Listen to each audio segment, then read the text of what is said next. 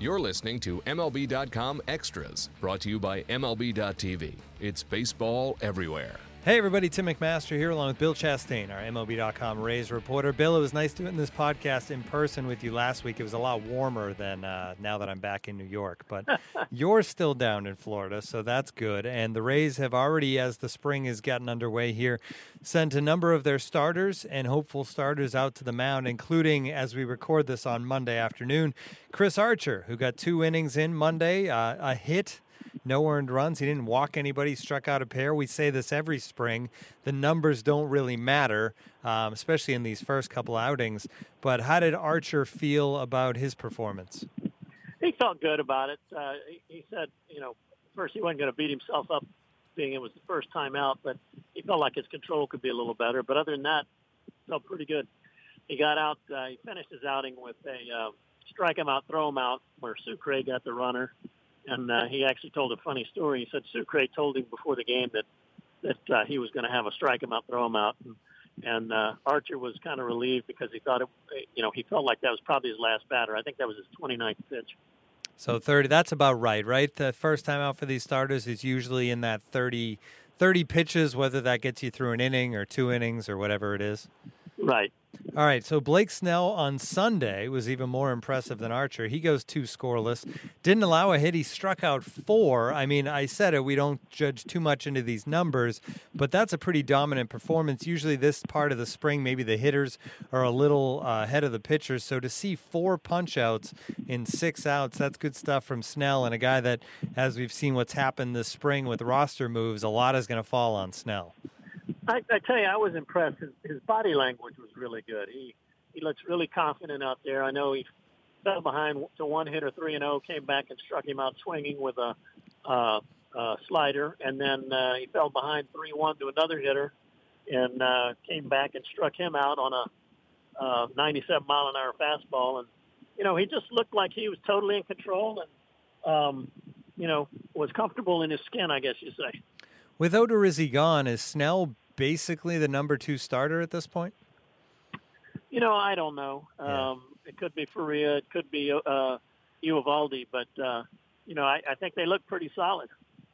Yeah, and you mentioned Faria, and he struggled numbers wise against the Red Sox on Saturday, two thirds of an inning. He allowed three runs, 29 pitches. Um, but what was his thoughts on that performance? Did he at least accomplish what he was hoping to in his first time out? You know what? I, I wasn't at that game. I didn't right. get to see it. So, um, you know, I mean, but again, like you said, it, it's just not the time of spring when you're going to be too alarmed about anything. So, uh, you know, it's basically the mentality: let's throw some fastballs, let's get our work in and move on to the next outing. Yeah, and for people that don't fully understand it, sometimes maybe you, you don't even throw a certain pitch that you have based on what you're working on, and, and it's a completely different situation from the season when you're scouting reports and worrying about the batters and all of that stuff. So it's about getting out there, getting your work in, and moving on to the next outing. All right, uh, Matt Duffy played on Friday, played on Saturday. That's good news for the third baseman, and still feeling healthy and, and bouncing around camp so far, right? Yeah, and he, he played today, and um, you know he's not. You know, again, he says he feels great, uh, but I've just been so impressed watching him in the field. Uh, today, he he caught a, a a chopper. It was a speedy runner for the uh, Blue Jays. I can't remember who it was, but uh, a little chopper to third. Had to charge the ball, backhanded it, and threw across his body and got him. Uh, you know, and and doesn't seem to have any problem moving around. So that's a real plus. I got to talk to him a little bit at photo day when I was down in Port Charlotte last week, and he was he was genuinely excited for photo day. I think just because he's healthy, which is pretty rare from any player. They have to be up so early and everything. And but got, one and you and you got to remember too, this is a guy. Uh, he was hurting, you know, probably for the last ten years. So um, this is something he's not accustomed to feeling feeling good in that heel area that got fixed. Yeah, and I, I mentioned to him, you know, you get now you're back at third base, obviously, and and last year they wanted you at short, and he quickly said, "Well." I didn't really play enough short to forget about third because I was hurt so much. So he kind of had a sense of humor about it. Right. But uh, he's excited to be back over at third base, which is, and it's cool to see. So that's the healthy side of things. Obviously, the big news this week, Bill, was on the other side of things. And obviously, Brent Honeywell headed to Tommy John sur- Tommy John surgery. Um, I think he hasn't decided on doctor and the details on that yet.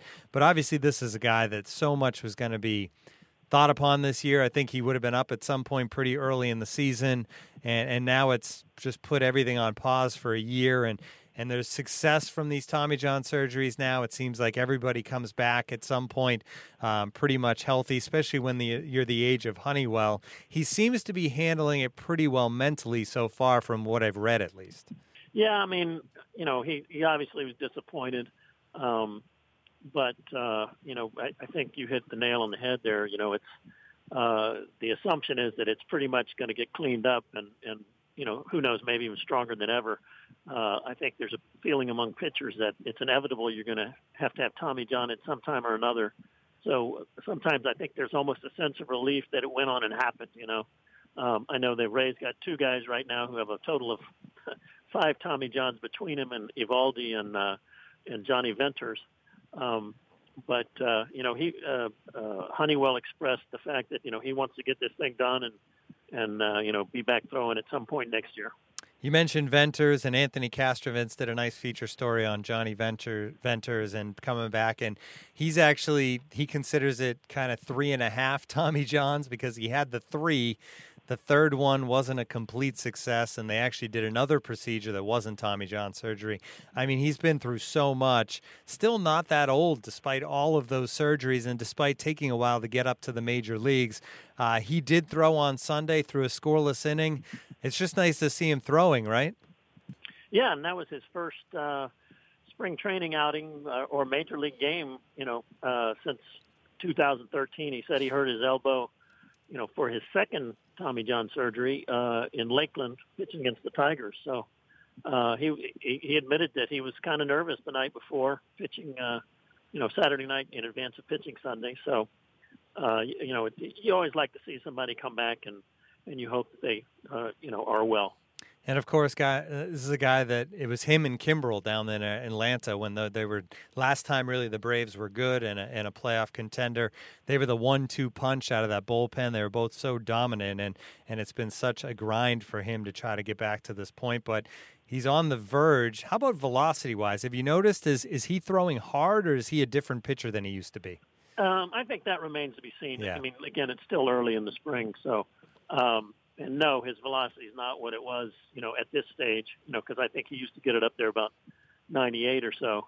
Um, but you know, just like yesterday, he he threw a pretty nice little sinker and got an inning-ending double play. Um, so you know, the guy knows how to pitch, and uh, you know, I would look for you know, typically the velocity comes along as as they progress. We talked last week. It was right after the moves have been had been made with Jake Odorizzi being traded to the Twins, and then the team uh, bringing in C.J. Cron and also DFA and Corey Dickerson. Um, after that move, Bill, they went out and they've agreed, reportedly agreed to a deal uh, with Carlos Gomez, and reports have said four million dollars for Gomez for one year, and I believe that's the amount of money they saved or were saving on Dickerson.